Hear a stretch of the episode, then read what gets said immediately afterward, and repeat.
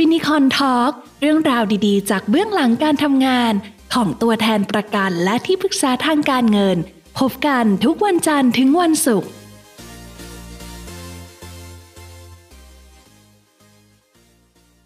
ยินดีต้อนรับสู่ Fin Icon Talk กับผมลุงโลดศิขจรลาบตัวแทนประกันชีวิตและที่ปรึกษาการเงินครับ พบกับเรื่องราวดีๆ จากเบื้องหลังการทำงานของตัวแทนประกันชีวิตและที่ปรึกษาการเงิน พบกับเนื้อหาสาระด้านสุขภาพการเงิน เพื่อความมั่งคั่งเพราะมีเงินออมมั่นคงเพราะมีสุขภาพดีครับ พบกับเนื้อหาสาระดีๆ อีกเช่นเดิมนะครับ และวันนี้พบกับอีกหนึ่งฟินิคอนทีมของเราครับ คุณนศชัยวัฒน์ครับ สวัสดีครับ สวัสดีครับ ชื่อชัยวัฒน์โชธนาธิวัฒน์นะครับ ชื่อเล่นชื่อนศครับ ปัจจุบันนศทำอาชีพเกี่ยวกับอะไรนะครับ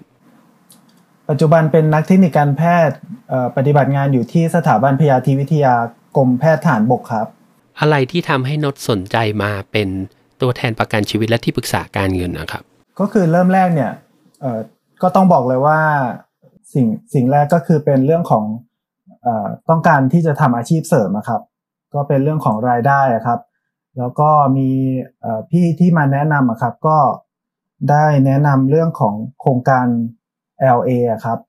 Line Advisor ของของบริษัท AIA อะครับ ก็รู้สึกสนใจแล้วก็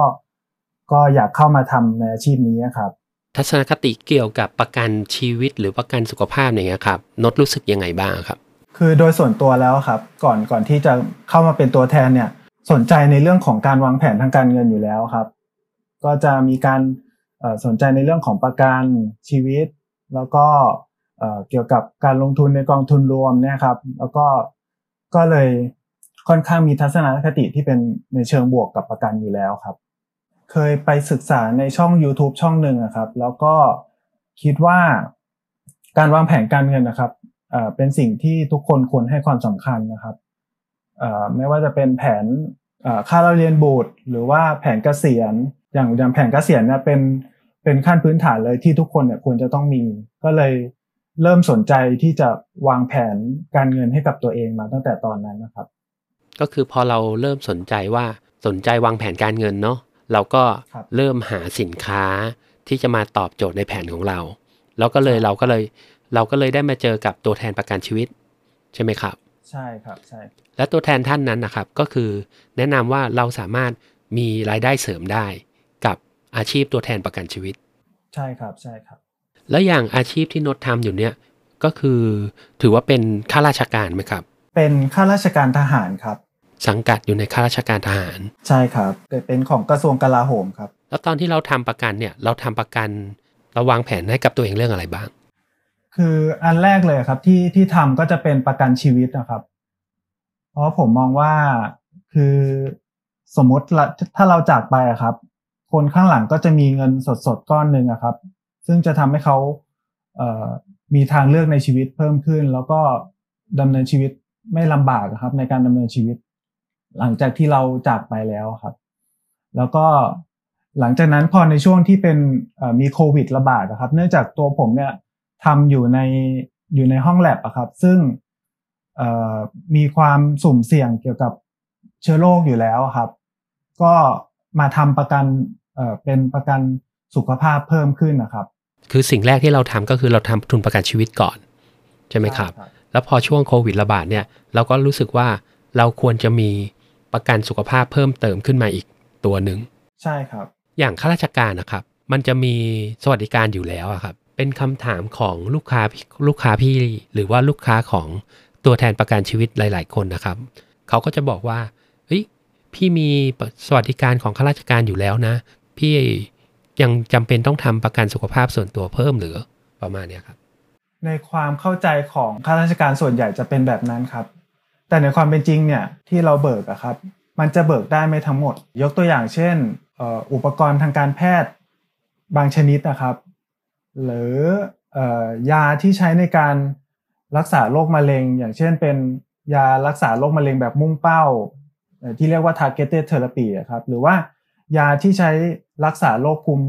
ภูมิแพ้ภูมิตัวเองอะครับ พวกเนี้ยมันจะเบิกไม่ได้ หรือแม้กระทั่งยาที่เป็นยานอกบัญชีอะครับ พวกเนี้ยจะเบิกไม่ได้ เพราะฉะนั้นสิ่งที่ข้าราชการควรจะมีประกันไว้อะครับ ก็คือเป็นประกันเเกี่ยวกับโรคร้ายแรง สมมุติว่าถ้าวันหนึ่งเราเป็นโรคร้ายแรงขึ้นมาเนี่ย ประกันตัวเนี้ยมันเป็นแบบที่ว่าถ้าได้รับการวินิจฉัยว่าเป็นโรคร้ายแรงเนี่ยแล้วเราจะได้เงินก้อนมาก้อนหนึ่งเงินก้อนตรงเนี้ยครับ มันก็จะมาใช้เเป็นค่ารักษาที่ สิทธิ์ของข้าราชการเนี่ยเบิกไม่ได้ มันจะมาเติมเต็มในส่วนเนี้ยครับ แล้วก็อีกอย่างหนึ่งก็คือเป็นพวกประกันชดเชย ในกรณีที่นอนโรงพยาบาลครับ เพราะว่าสิทธิ์รักษาพยาบาลของข้าราชการเนี่ยจริง ๆ จะเบิกค่าห้องได้แค่ 600 บาท แล้วก็จะนอกนั้นนะครับจะเป็นค่าใช้จ่ายส่วนเกินที่เราจะต้องจ่ายเอง เพราะฉะนั้นถ้าเรามีประกันชดเชย ในกรณีที่นอนโรงพยาบาลเนี่ยมันก็จะมาช่วย support ในส่วนนี้ได้ครับ แล้ววันนั้นที่นดทำให้กับตัวเองอะครับนดทำอะไรไปบ้างครับเอ่อของผมจะทำเป็นประกันโรคร้ายแรงครับ เราก็รู้สึกว่าถ้าสมมุติว่าเราเกิดเป็นโรคร้ายแรงขึ้นมา ไอตัวสิทธิ์ข้าราชการเนี่ย มันก็จะไม่ได้ครอบคลุมทั้งหมดใช่ครับ ปกติเราก็ต้องแบบควักเงินมาจ่ายเอง ถ้าเราต้องการใช่ที่เราจะรักษารักษาให้มันมีประสิทธิภาพสูงสุดถูกไหมครับ ถูกต้องครับ เพราะอย่างของพี่อะครับ พี่ก็เคยมีประสบการณ์เกี่ยวกับตัวของแม่พี่เองนะครับ แม่พี่อะครับก็ได้สิทธิข้าราชการจากพี่ชายที่ทำเป็นอายการครับ ตอนที่เข้าไปรับการผ่าตัด มันจะมีเนื้องอกไขสันหลังอะครับ แล้วก็เราก็ต้องเอาไอ้ตัวเนี้ยออกไป ซึ่งถ้าสิทธิข้าราชการอย่างที่เรารู้ๆกันอยู่ครับ ว่ามันไม่สามารถเลือก วิธีการผ่าตัดได้ หมอก็จะแนะนำว่าให้ผ่าตัดแบบนี้นะก็คือผ่าตัดใหญ่เลย แล้วก็ไม่สามารถที่แบบว่า เอ้ยเราต้องการแบบผ่าสองกล้องหรือว่าทำอะไรให้มันแบบได้รับผลกระทบน้อยที่สุดได้อะไรอย่างเงี้ยครับ อย่างเครื่องมือบางประเภทอะครับ มันไม่ได้อยู่ในรายการเราก็ต้องจ่ายเองครับณวันนั้นจำได้เลยว่า ต้องไปเช่าเครื่องดูดชิ้นเนื้อ มันก็จะมีค่าว่าเราต้องเช่าเครื่องนี้มานะ เพื่อที่ มันจะได้สะดวกในการผ่าตัดครับ ก็คือเวลาผ่าตัดแล้วเนี่ยมันไม่ใช่มันมันมันจะไม่ได้ใช้ตัวคีบออกมา ก็คือจะมีเครื่องดูดเนี่ยดูดออกมาเลย ซึ่งไอ้เครื่องดูดเนี่ยก็น่าจะถ้าจำไม่ผิดก็หลักหมื่นค่าเช่าต่อวันครับ มันก็จะมีรายละเอียด ซึ่งส่วนใหญ่ลูกค้าส่วนใหญ่จะไม่ทราบ แล้วก็ขอเสริมอีกนิดนึงครับครับเอ่อในกรณีที่สมมติว่าเราจะต้องมีการย้ายไปรักษาในโรงพยาบาลที่ ใหญ่กว่า หรือว่ามีความพร้อมมากกว่าเนี่ย มันจะมีค่าใช้จ่ายแฝงขึ้นมา ก็มีค่าเดินทางหรือค่าอาหารหรือค่าใช้จ่ายอื่น ๆ เนี่ย ซึ่งค่าใช้จ่ายพวกเนี่ยมันอยู่นอกเหนือสิทธิ์ของข้าราชการที่จะเบิกได้ครับ เพราะฉะนั้นเงินที่ได้จากประกันที่เป็นโรคร้ายแรงเนี่ย มันก็จะมา support ส่วนนี้ได้เหมือนกันครับ อย่างค่าห้องก็เหมือนกันนะครับ ถ้าเราไม่ต้องการเสียส่วนเกินเลยครับ เราก็ต้องนอนตามสิทธิ์ ซึ่ง 600 บาทอะ มันต้องเป็นห้องรวมอยู่แล้ว สิ่งที่เจอนะตอนนั้นก็คือ พอเราต้องรักษาตัวหลาย ๆ วันหน่อย ตอนนั้นจำได้ว่าอยู่เป็นเดือน แล้วพอนอนห้องรวมอะครับ ปรากฏว่าแม่ซึ่งอายุเยอะแล้วเงี้ยครับ ก็เกิดติดเชื้อ ติดเชื้ออติดเชื้องูสวัสดจากในโรงพยาบาลนั่นแหละครับ เราก็เออมันก็มันก็มีข้อจำกัดจริง ๆ ครับ แล้วอย่างเนี้ยครับ ถ้าเราต้องการสร้างสวัสดิการพวกสุขภาพเนี่ยครับให้มัน สมบูรณ์แบบมากยิ่งขึ้นนะครับ เราควรจะมีตัวไหนเพิ่มเติมขึ้นมาบ้างครับ จริงๆก็สามารถทำเป็นประกันสุขภาพ ที่แบบไม่ใช่โรคร้ายแรงได้ครับ โดยประกันสุขภาพเนี่ยก็จะมีทั้งแบบที่เป็นจำกัดวงเงินที่ไม่ใช่เหมาจ่ายครับ แล้วก็เป็นแบบเหมาจ่าย ทั้งนี้มันก็ขึ้นอยู่กับ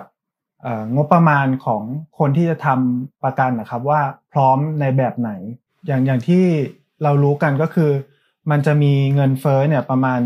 7-8%ต่อปี ถ้าสมมติค่ารักษาพยาบาลประมาณ 10,000 บาทเนี่ยสมมุติเราอายุ 35 ปีนะครับ ในอีก 25 ปีข้างหน้าเนี่ยจาก 10,000 บาทเนี่ยมันจะกลายเป็น 50,000ถึง60,000 บาท เราก็ต้องคำนวณในส่วนของเงินเฟ้อที่จะเพิ่มขึ้นมาในส่วนนี้ด้วยครับ และอีกประเด็นหนึ่งคือสิทธิ์ของข้าราชการเนี่ยในในการรักษาใช้บริการของโรงพยาบาลรัฐเนี่ย มันก็จะต้องใช้สิทธิ์ร่วมกับสิทธิ์บัตรทองหรือสิทธิ์ประกันสังคมครับ ซึ่งมีระยะเวลาในการรอคอยคิวที่ค่อนข้างนาน หรือในกรณีที่เราจะต้องแอดมิดนอนในโรงพยาบาลเนี่ยบางทีห้องห้องที่ใช้แอดมิดห้องที่จะเเราจะแอดมิดเนี่ยก็ไม่มีหรือเต็มเนี่ยเเราก็อาจจะต้องไปรักษาในโรงพยาบาลเอกชน ซึ่งการทำประกันสุขภาพไว้อะครับ มันก็จะเป็นประโยชน์ในส่วนนี้ด้วยครับ ข้อจำกัดของสิทธิข้าราชการก็ถือว่ามีเยอะอยู่เหมือนกันนะครับ อย่างที่โน้ตไล่มาหนึ่งก็คือว่า ค่าใช้จ่ายเกี่ยวกับโรคร้ายแรง ก็จะไม่ได้ครอบคลุมทั้งหมด อย่างที่สองก็คือ ข้อจำกัดของอค่าห้องหรือว่าค่ารักษาต่างๆ ของสิทธิข้าราชการก็จะมีจำกัด แล้วก็จะต้องรักษาแต่ในโรงพยาบาล รัฐบาลเท่านั้นครับข้อที่ 3 ก็คือที่บอกว่าเรื่องการจองคิวห้องใช่ไหมครับ คิวห้องต่างๆ คิวคิวผ่าตัด ก็อาจจะต้องรอนานครับแล้วอย่างข้อจำกัดของสิทธิสุขภาพของข้าราชการนะครับ มันมีอะไรเพิ่มเติมนอกจากนี้อีกไหมครับ ของข้าราชการนะครับในเรื่องของการเบิกค่ารักษาพยาบาล หรือว่าเบิกค่าเล่าเรียนบุตรเนี่ยมันเป็นสิทธิ์ที่ติดตัวกับข้าราชการ หมายความว่า ถ้าผู้นั้นเนี่ยเสียชีวิตไปอะ สิทธิ์ต่างๆ ที่ครอบครัวเคยได้รับก็จะสิ้นสุดลงทันทีอะครับ เพราะฉะนั้นถ้าเรามีการวางแผนการเงินด้วยการทำประกันนะครับ เราก็จะสร้างความมั่นใจได้ว่า ณวันที่เราจากไปอะครับวันที่เราไม่อยู่เนี่ย คนข้างหลังก็จะมีเงินสดๆก้อนหนึ่งไว้ใช้จ่ายอะครับ อย่างตัวประกันชีวิตอะครับ ทุนประกันชีวิตเนี่ยนดมีวิธีคิดยังไงว่านดจะทำทุนประกันเท่าไหร่ครับเอ่อจริง ๆ มีวิธีคิดหลายแบบอะครับเอ่อ วิธีแรกเราอาจจะเป็นการประเมินค่าความสามารถของเรา อย่างเช่นในกรณีที่สมมุติเราอายุ 30 ปีนะครับ เงินเดือน 25,000 อีก 30 ปีจะถึงวัยที่เรากเกษียณนะครับ เพราะฉะนั้นเเงินที่เราจะต้องเตรียมไว้ทั้งหมดเนี่ย ก็จะเป็น 25,000คูณ12 ก็คือ 3 0 0 0 0 แล้วก็คูณอีก 30 ปีก็คือ 9 ล้าน อันนี้คือแบบที่ 1 แบบที่ 2 เราอาจจะวางแผนให้ครอบคลุมถึงภาระหนี้สินที่ที่เรามีครับ หรือว่าจำนวนปีที่ลูกของเราจะเรียนจบในชั้นปริญญาครับ แล้วก็อีกวิธีหนึ่งก็คือ ถ้าสองวิธีแรกเนี่ยมันเป็นจำนวนเงินที่เยอะเกินไปครับ เราอาจจะวางแผนประมาณ3ถึง5เท่าของรายรับต่อปีของเราอะครับ เพื่อทำไมถึงต้องเป็น3ถึง5ปี เพราะว่าเป็นช่วงเวลาที่ถ้าเราจากไปเนี่ย ครอบครัวจะสามารถใช้เงินตรงเนี้ยในช่วงเวลา3-5ปีในการตั้งตัวได้ใหม่ครับ อย่างที่3เนี่ยก็คือสำหรับลูกค้าที่เริ่มต้นที่จะมีทุนประกัน ก็คือเริ่มต้นที่ว่าคุ้มครองรายได้ของเราก่อน 3-5 ปี ซึ่ง 3-5 ปีเนี่ยมันก็คือเงินที่สามารถทำให้คนข้างหลังปรับตัวได้ในวันที่เราไม่อยู่ครับใช่ไหมครับ แล้วก็ขอเสริมอีกนิดนึงครับ ก็คือเบี้ยเบี้ยประกันที่จะส่งต่อปีครับ ก็ต้องดูตามความสามารถในการส่งเบี้ยด้วยครับ แล้วก็ไม่ควรจะเกิน 10%ของรายได้ของตัวเองครับ คราวนี้มันก็คือว่าเราก็จะต้องไปเลือกแบบประกันให้มันถูกต้อง ซึ่งถ้าแบบประกันที่คุ้มครองรายได้เนี่ยตัวเบี้ยประกันก็จะน้อยอยู่แล้ว อย่างที่นดยกตัวอย่างมาเมื่อกี้ว่า ถ้าสมมติว่าเงินเดือน 25,000รายได้ต่อปีก็คือ 3 0 0 0 0นเราก็ไม่ควรจะทำเบี้ยสำหรับทุนประกันชีวิตไม่เกิน 10%ก็คือสามหมื่นบาท ใช่ไหมครับ ใช่ครับ แต่สามหมื่นบาทเนี่ยถ้าเราเลือกแบบประกันดีๆเนี่ยสามหมื่นบาทสามารถคุ้มครองได้ หลายล้านเลย ใช่ครับ ต้องวางแผนให้ครอบคลุมรอบด้านนะครับ ในงบที่เราเรามีอยู่ครับสำหรับลูกค้าที่มีสิทธิ์สวัสดิการข้าราชการอย่างเงี้ยครับ อยากจะบอกยังไงกับคนกลุ่มนี้บ้างครับ ที่ยังไม่ได้วางแผนหรือว่าที่คิดว่าเรื่องประกันชีวิตเนี่ยเป็นเรื่องไกลตัวครับผมอยากจะบอกว่าประกันเนี่ยมันคือเงินสดอะครับ ในวันที่เรามีชีวิตปกติดีเนี่ย ประกันมันจะอยู่ในหมวดของรายจ่าย แต่ในวันที่เกิดวิกฤตต่างๆ ขึ้นในครอบครัวเนี่ย เช่น เจ็บป่วยหรือเสียชีวิตเนี่ย ประกันจะย้ายจากรายจ่ายมาเป็นรายรับทันที แล้วกลายเป็นเงินสดที่ช่วยแก้ปัญหาหรือค่าใช้จ่ายต่างๆ ในครอบครัวครับ เพราะฉะนั้นการทำประกันนะครับ มันไม่มีกำไรหรือขาดทุนนะครับ มันมีแต่ว่าโชคดีที่ไม่ได้ใช้หรือว่าโชคร้ายที่ไม่ได้ทำอยู่ที่ว่าคุณจะเลือกเป็นคนโชคดีหรือโชคร้ายครับ เห็นด้วยอย่างยิ่งเลยครับ สำหรับวันนี้ก็ขอบคุณนดมากเลยนะครับ ที่มาให้ความรู้ข้อมูลดีๆ เกี่ยวกับสิทธิ์ของข้าราชการนะครับ กับการวางแผนการเงิน แล้วก็การวางแผนประกันสุขภาพครับ วันนี้เราก็ได้แง่มุมความรู้เกี่ยวกับการวางแผนการเงินหลายด้านเลยครับ ขอบคุณมากครับ ครับ ขอบคุณเช่นกันครับ พบกับฟินิคอนทอ k กับสาระดีๆ อีกเช่นเดิมนะครับ ซึ่งครั้งหน้าเราจะเอาสาระดีๆ มาฝากเหมือนเดิมครับ วันนี้สวัสดีครับ สวัสดีครับฟินิคอนทอล์กเรื่องราวดีๆ จากเบื้องหลังการทำงาน ของตัวแทนประกันและที่ปรึกษาทางการเงิน พบกันทุกวันจันทร์ถึงวันศุกร์